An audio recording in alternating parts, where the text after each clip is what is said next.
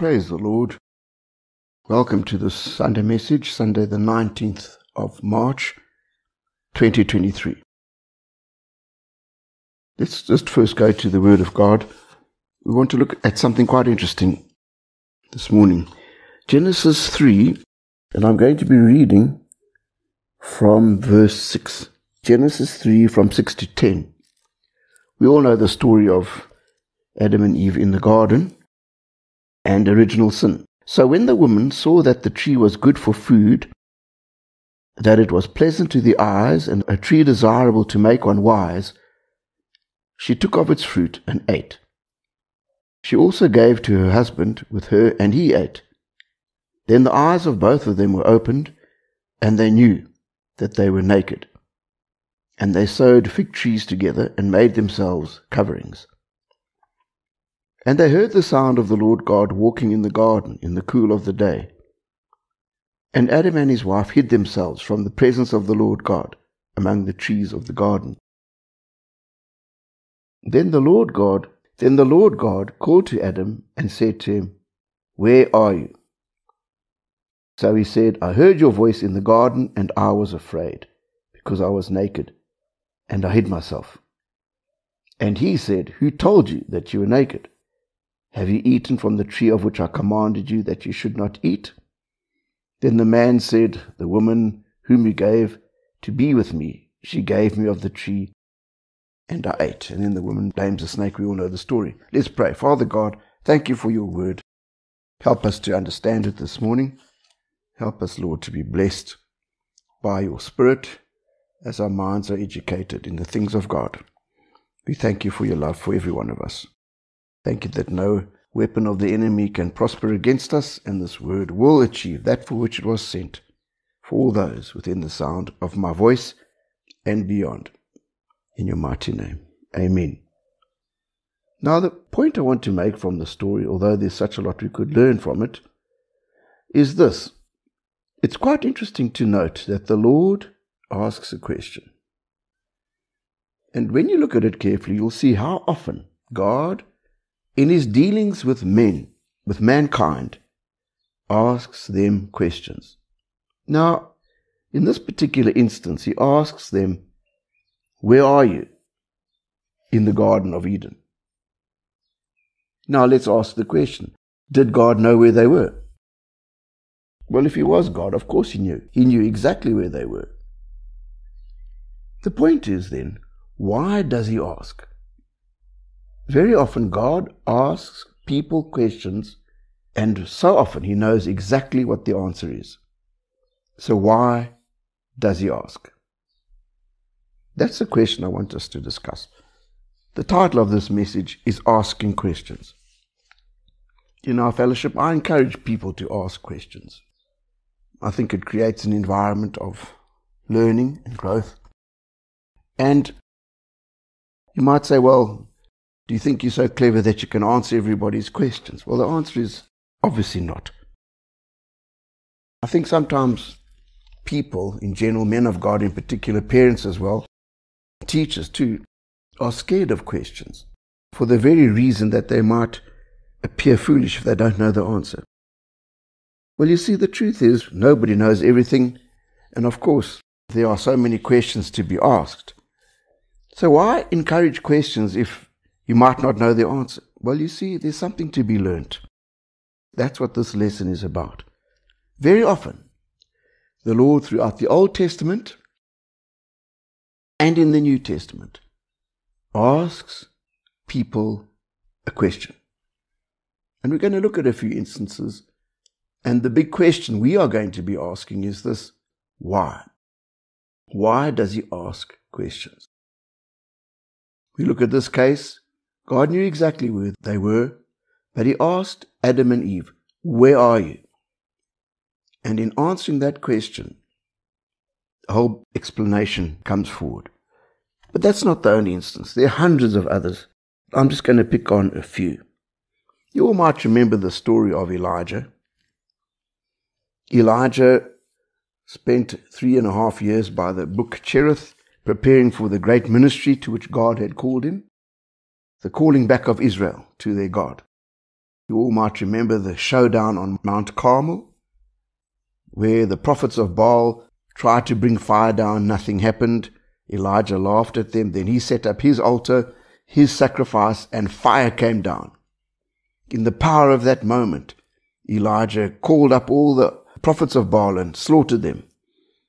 But then the story goes on, as we know, Jezebel, the queen, gets to hear about this great slaughter of her prophets, and she sends a message to Elijah saying, By this time tomorrow you'll be like the prophets of Baal. In other words, she threatened him with his life. She was furious. Now, here, this great man of God, this prophet that had called down fire from heaven, literally, that had slaughtered single handedly these 400 odd prophets at the threat of a woman, gets the fear of Almighty in him and starts to run. And he runs for miles. It's a whole story. The angels feed him on the way, but he eventually ends up in a cave. The cave of God, you see. Having run for many, many more kilometers than a man naturally runs, supernatural strength. Anyway, he's in this cave, he has a big pity party, and the voice of God comes to him. And the voice of God asks a question. And the question, very simply, is Elijah, what are you doing here? Now, once again, did God know what was happening? Of course, God knew exactly what had happened. He had been in on it from the word go. But still, in the cave, he found it necessary to press Elijah with a question What are you doing here? We could see the same thing when we read about Gideon. Here, Gideon is in the wine press threshing wheat. You don't normally thresh wheat in a wine press, obviously. And while he's busy doing this, an angel comes and says to him, Gideon, mighty man of valor, what are you doing here? Same question almost. Now, do you think God didn't know why Gideon was there? For fear of the Midianites, etc.? Of course he knew. He knew exactly why he was there. But why did God ask this question? Why did he have to get an answer out of Gideon? and Elijah. Well, this trend carries on. You look at the book of Psalms. Very often the Psalms pose a question. For example, Psalm 11, verse 3. We go through this in the foundation course. If the foundations are destroyed, what can the righteous do? If the foundations are destroyed, the psalmist asks this question If the foundations are destroyed, what can the righteous do? Once again, and as we say, it's a rhetorical question. Because the answer is in the question. You see? So if the answer is in the question, why ask the question? Can you see? It begs the question, why ask the question? Well, you see, obviously the answer to that question is if the foundations are destroyed, even if you are righteous, there's nothing you can do. Our job is to establish strong foundations, which we try to do. But why does the Bible, in a sense, ask, and God, by inference, ask obvious questions? You see, there's a reason behind it. And the question we need to ask is why? You look at the life of the Lord Yeshua. He did exactly the same thing on more than one occasion. I think of the widow of Nain he comes to the bier of this son of hers that's about to be buried. And what does he first do? He asks her a question Why are you weeping? Now, surely to goodness, if you come across a widow or a woman by a bier weeping, the reason she's weeping is pretty obvious. I mean, it's pretty obvious. But yet, the Lord had to ask her, Why are you weeping? What's his reason behind it? Is he just making small talk? Well, there's one thing about God when you read his Bible that you and I have to understand. Nothing is in the Word of God by mistake or because it's irrelevant. Everything is really important, and we need to ask ourselves, as I said, the question why. The Lord also asked blind Bartimaeus, if you may recall. I mean, the man's blind. He's always been blind.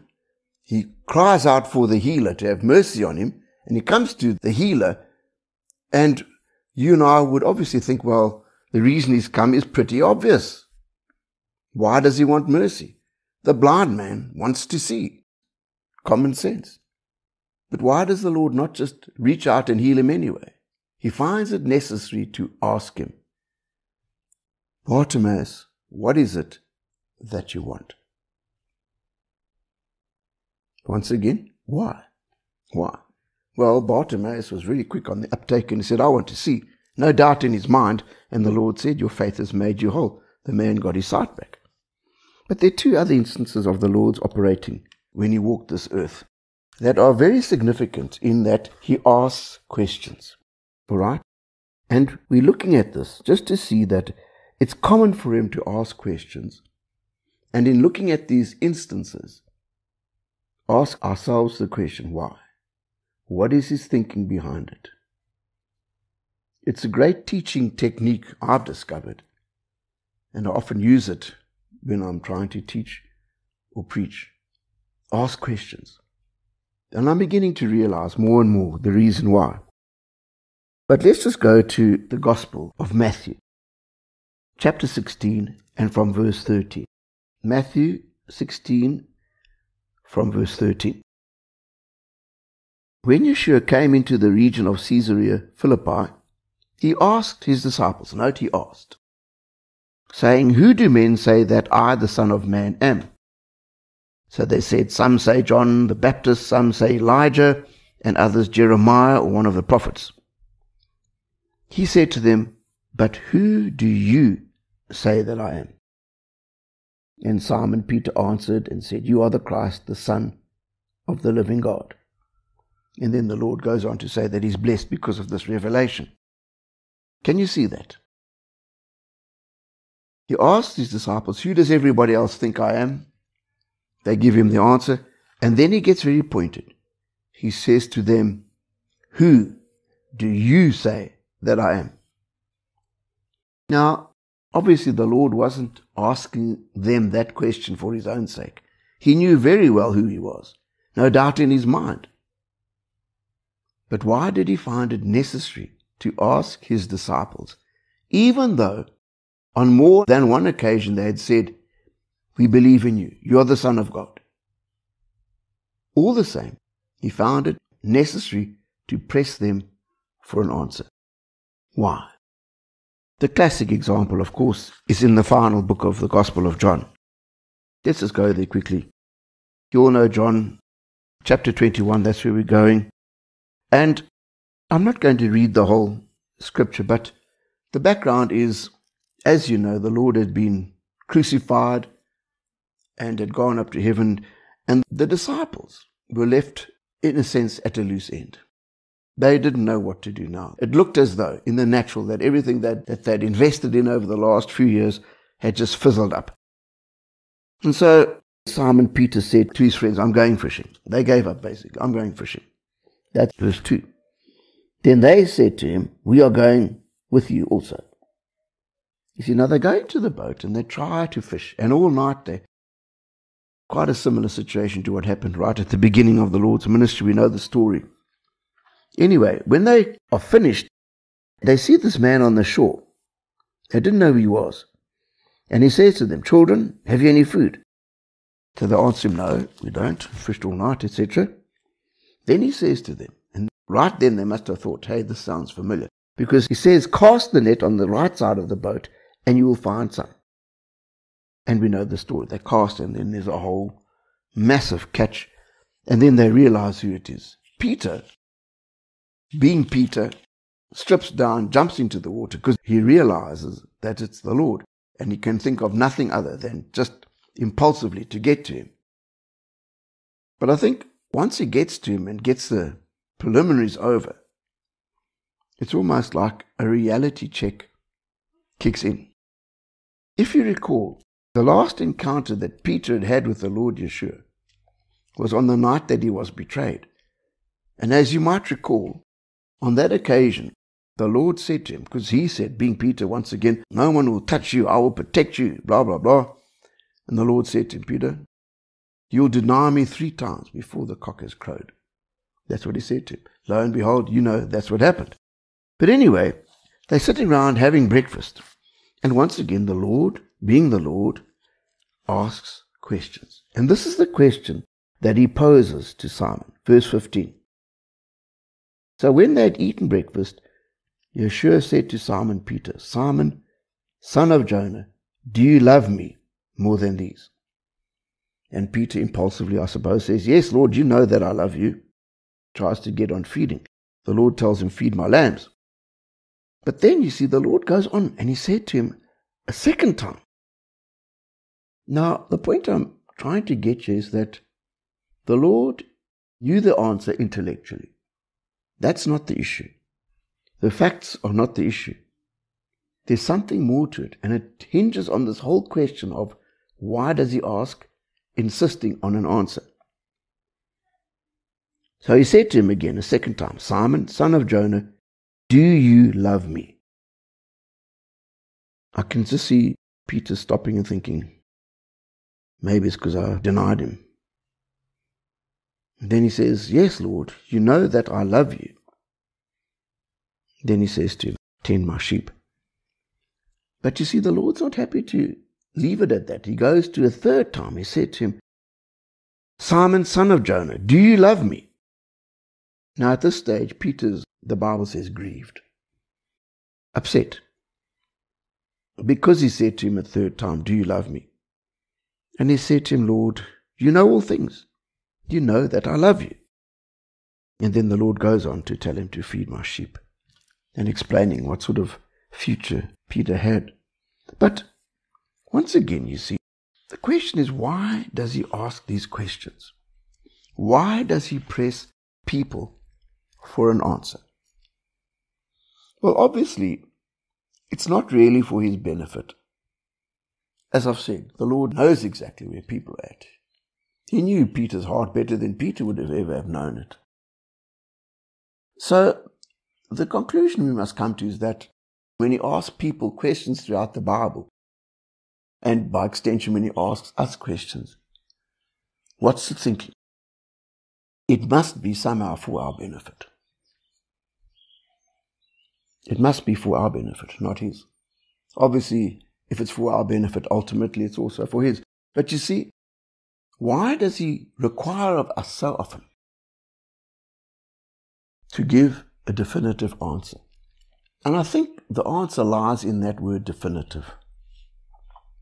You see, human nature is very capable of being vague.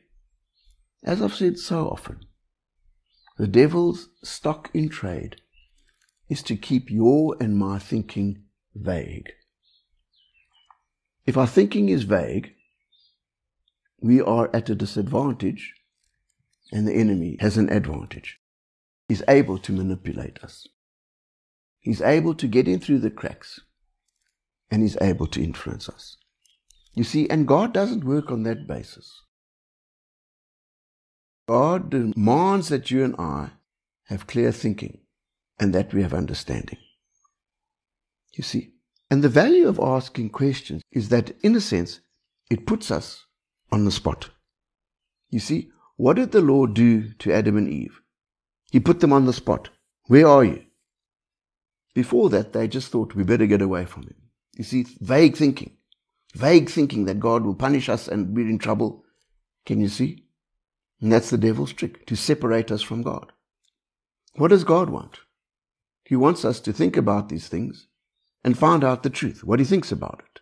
We can only do that when we are prepared to ask questions, especially questions of ourselves. And as a result, because we as humans love to, in a sense, hide in the cracks, We'd rather keep things vague. Because you see, the moment you and I are no longer vague and we have clear thinking, we have to take responsibility. And human nature, the fallen nature, doesn't really want to take responsibility. We want to run away, like Adam and Eve, you see. And so the Lord very often puts people on the spot. I know that He put me on the spot. And I realize that it's His will to put people on the spot, especially about important things. You see? For example, the Lord pitches up and He asks people, What are you doing here? He knew exactly why Elijah was there. But Elijah himself had to think to himself, Yes, what am I doing here? I am the mighty prophet of God after all. What am I doing here running away from this woman? God had to get hold of Gideon and say, What are you doing here? Gideon has to come to the place where he realized, you know what? I'm running away. God needs somebody to stand up and fight.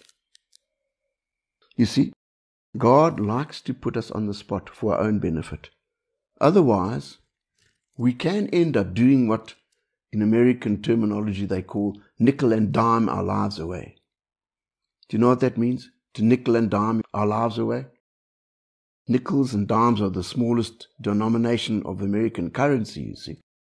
And nickeling and diming our lives away means spending our lives doing frivolous things here, there, everywhere, and not getting down to the real issues of life.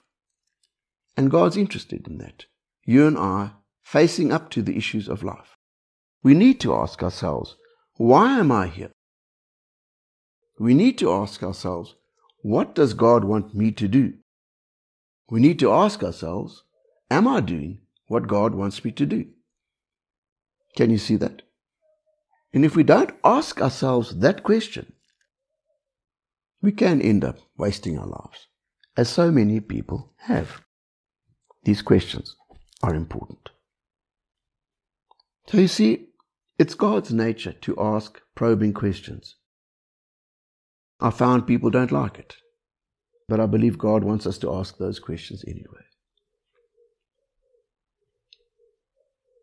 But there's more to it than that. I've begun to realize something else. There's another reason why God asks us questions to start with, but also wants to provoke us in return to ask questions. A very good example of this is found in the Gospel of John. Now, just for a bit of background, please understand the person who wrote the Gospel of John did so much later than all the other Gospels. And the writer makes it very clear that this Gospel has been written to help people to believe, to promote their faith. The other thing about the Gospel is that the writer is extremely selective. There are many things, he says, that happened in the life of Christ. It would fill more books than there are in the world. That was the statement about it. But he chose certain issues. And obviously, behind every issue, there was a reason. All right? Now, we come to the Gospel of John, chapter 16 in particular. And you'll see something that at first might seem to be irrelevant, ridiculous actually, foolish. And yet, the writer, the gospel writer, made sure it was there. Once again, the question what is it that he's trying to teach us? All right? Anyway, here in this Gospel of John, chapter 16, the Lord says in verse 16, A little while, and you will not see me, and again a little while, and you will see me, because I go to the Father.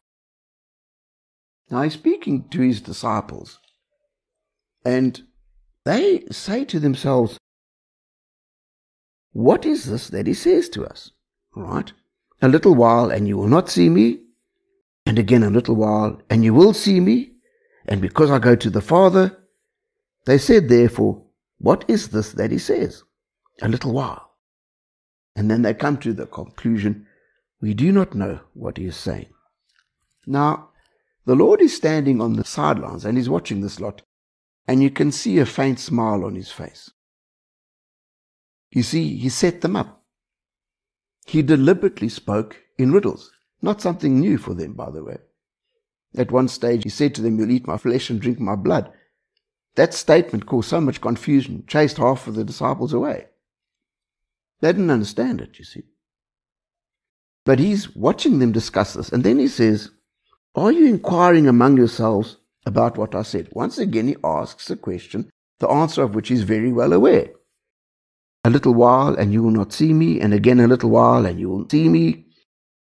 Then he goes on to give them a profound teaching about basically the persecution that they're going to face. All right? Now, why? Why not just tell them about it in the first place? Why go through this whole rigmarole? You see? And I've begun to understand something. You see, in teaching, there's what is referred to as spoon feeding. And any qualified teacher, any experienced teacher will know that spoon feeding is the worst kind of teaching that there is. What do we mean by spoon feeding? Simply telling the people what the answers are, you see. Just telling them. I taught history for a while. And spoon feeding would be to say, oh, well, in 1962 this happened, in 1983 this happened, and blah, blah, blah. Go on and on. Give them all the facts and expect them to digest it, you see. But as we all know, that kind of teaching and learning, as it were, by rote, is pretty useless. All it does is possibly develop our ability to remember and also our ability to study, discipline. But further than that, there's no value in it. And you see, we see that exact same principle operating with the Lord. Very often, you see, he'd send out a riddle. He'd speak in riddles. Because later on, after he's explained this to them, the disciples said to him, Now we understand because you are not speaking in riddles. You are speaking plainly. All right. And obviously there's a hint of frustration there because they're basically saying, why don't you just speak plainly in the first place? Why go through all of this? Why did John, the gospel writer, bother to put this all in? Well, here's the great lesson, you see. And the truth of it is this. When you and I approach information from the paradigm of needing a question answered, it does something inside of us. When we appropriate information in response to a question that we have, that information becomes ours. It has a deeper impact on us. The Lord, in this instance, was warning his disciples about the persecution that they were going to face. He was talking to them about the fact, and this he had talked to them about before, and it had made no impression on them at all. It passed them completely by. But you see, in chapter 16 now, the time is coming. And he had to impact them with the understanding that because of the world system, he would be killed. He would have to leave. But that he would come back in a little while. And he wanted to impress them with that because in the great call that was on their lives, they would have to confront exactly the same circumstances. Can you see? And years later, I can imagine facing persecution. Those disciples would have recalled, you know, we didn't understand then,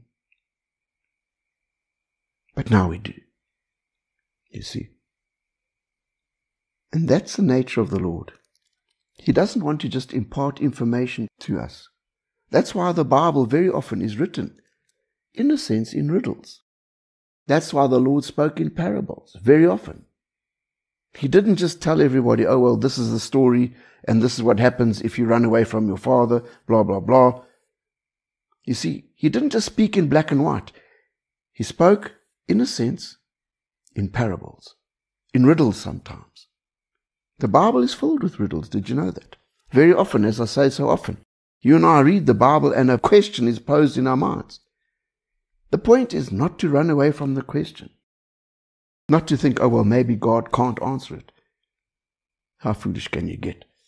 But still, you see, we need to have this inquiring mind when we approach the things of God. That is what God wants us to have. Because very often the answers aren't obvious. And we need to dig for them. But you and I won't dig if we're just looking to get information. You and I can go to hell with an overload of information. Did you know that?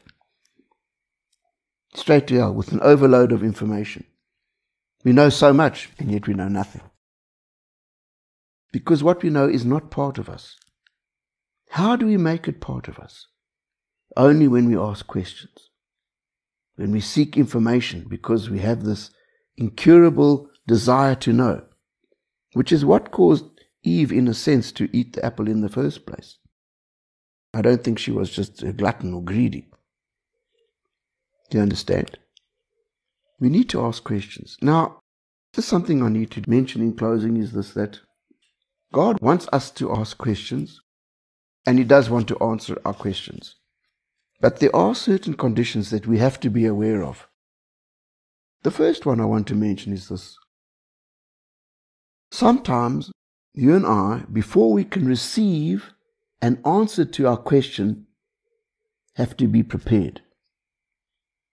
And that preparation takes more than one form.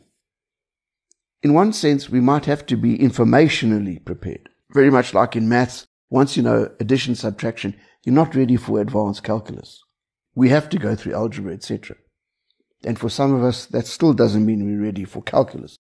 But you understand, we can't jump from A to C. And with God, it's the same. Young Christians, especially. You might not understand everything. You might ask questions. A wise teacher will tell you, put that one on hold for now. We will get there. You understand? So we have to know that. Sometimes we come across an issue in the Bible and we don't understand it. And we might try to understand it and ask God the answer, and we might get the sense that there's something else we have to learn first. Now, this other thing that we have to learn first can also take the shape of our hearts need to be prepared. The Lord said to his disciples, There's a lot I want to teach you still, but I can't. Then he goes on to explain why. You're not ready for it. You're not ready for it. The obvious example that I can think of is this whole issue of premature death. Very often you stand by the bed and the child's passed away. And obviously the parents ask the question, why? Now, the answer is very easy to actually come by. However, very often people might not be ready to receive that answer. You see? The real answer to that question is not that God took her away. That would make him a killer, which he is not. The real answer is that the devil took the child. And furthermore, if we had known enough and been prepared enough, we could have prevented it. Now, you can't tell that to a grieving parent who knows nothing.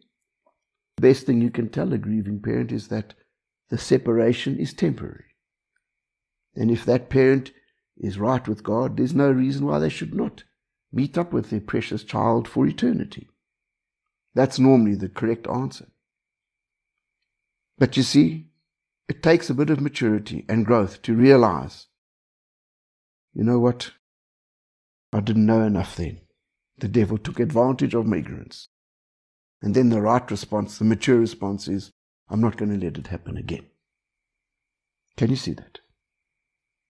We've got to realize that sometimes what God thinks is way above where we are at when it comes to receiving it. I battled in the first months of my Christianity to believe that God could forgive me my sin. Having sinful habits, even after I was born again, obviously, you don't spend 21 years in the world and give it all up overnight. But I would find myself sinning in one way or another, and then I'd think, can God really forgive me?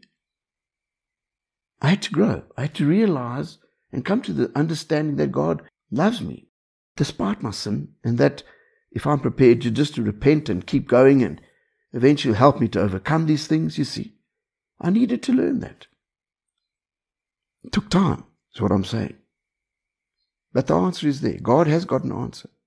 The answer is always with God the truth, what God thinks about it, you see.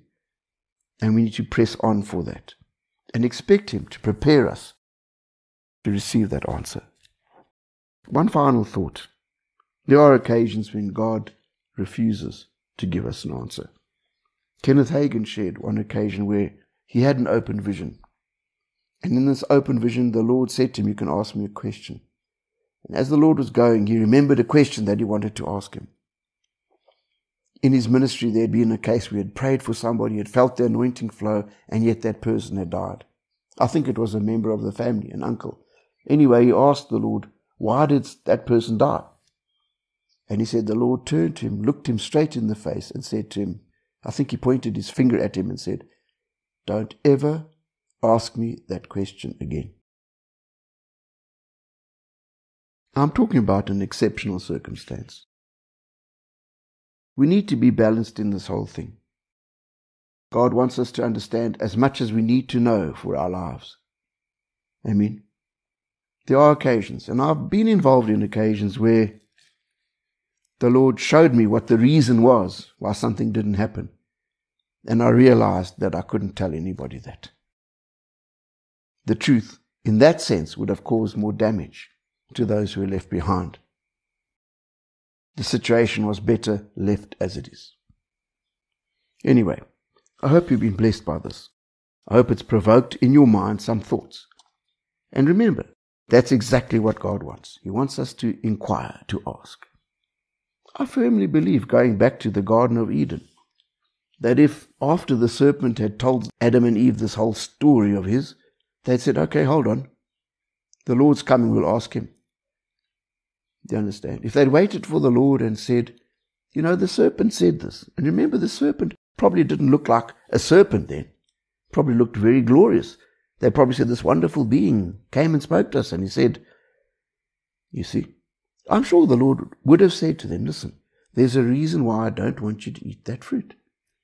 He would have explained it to them.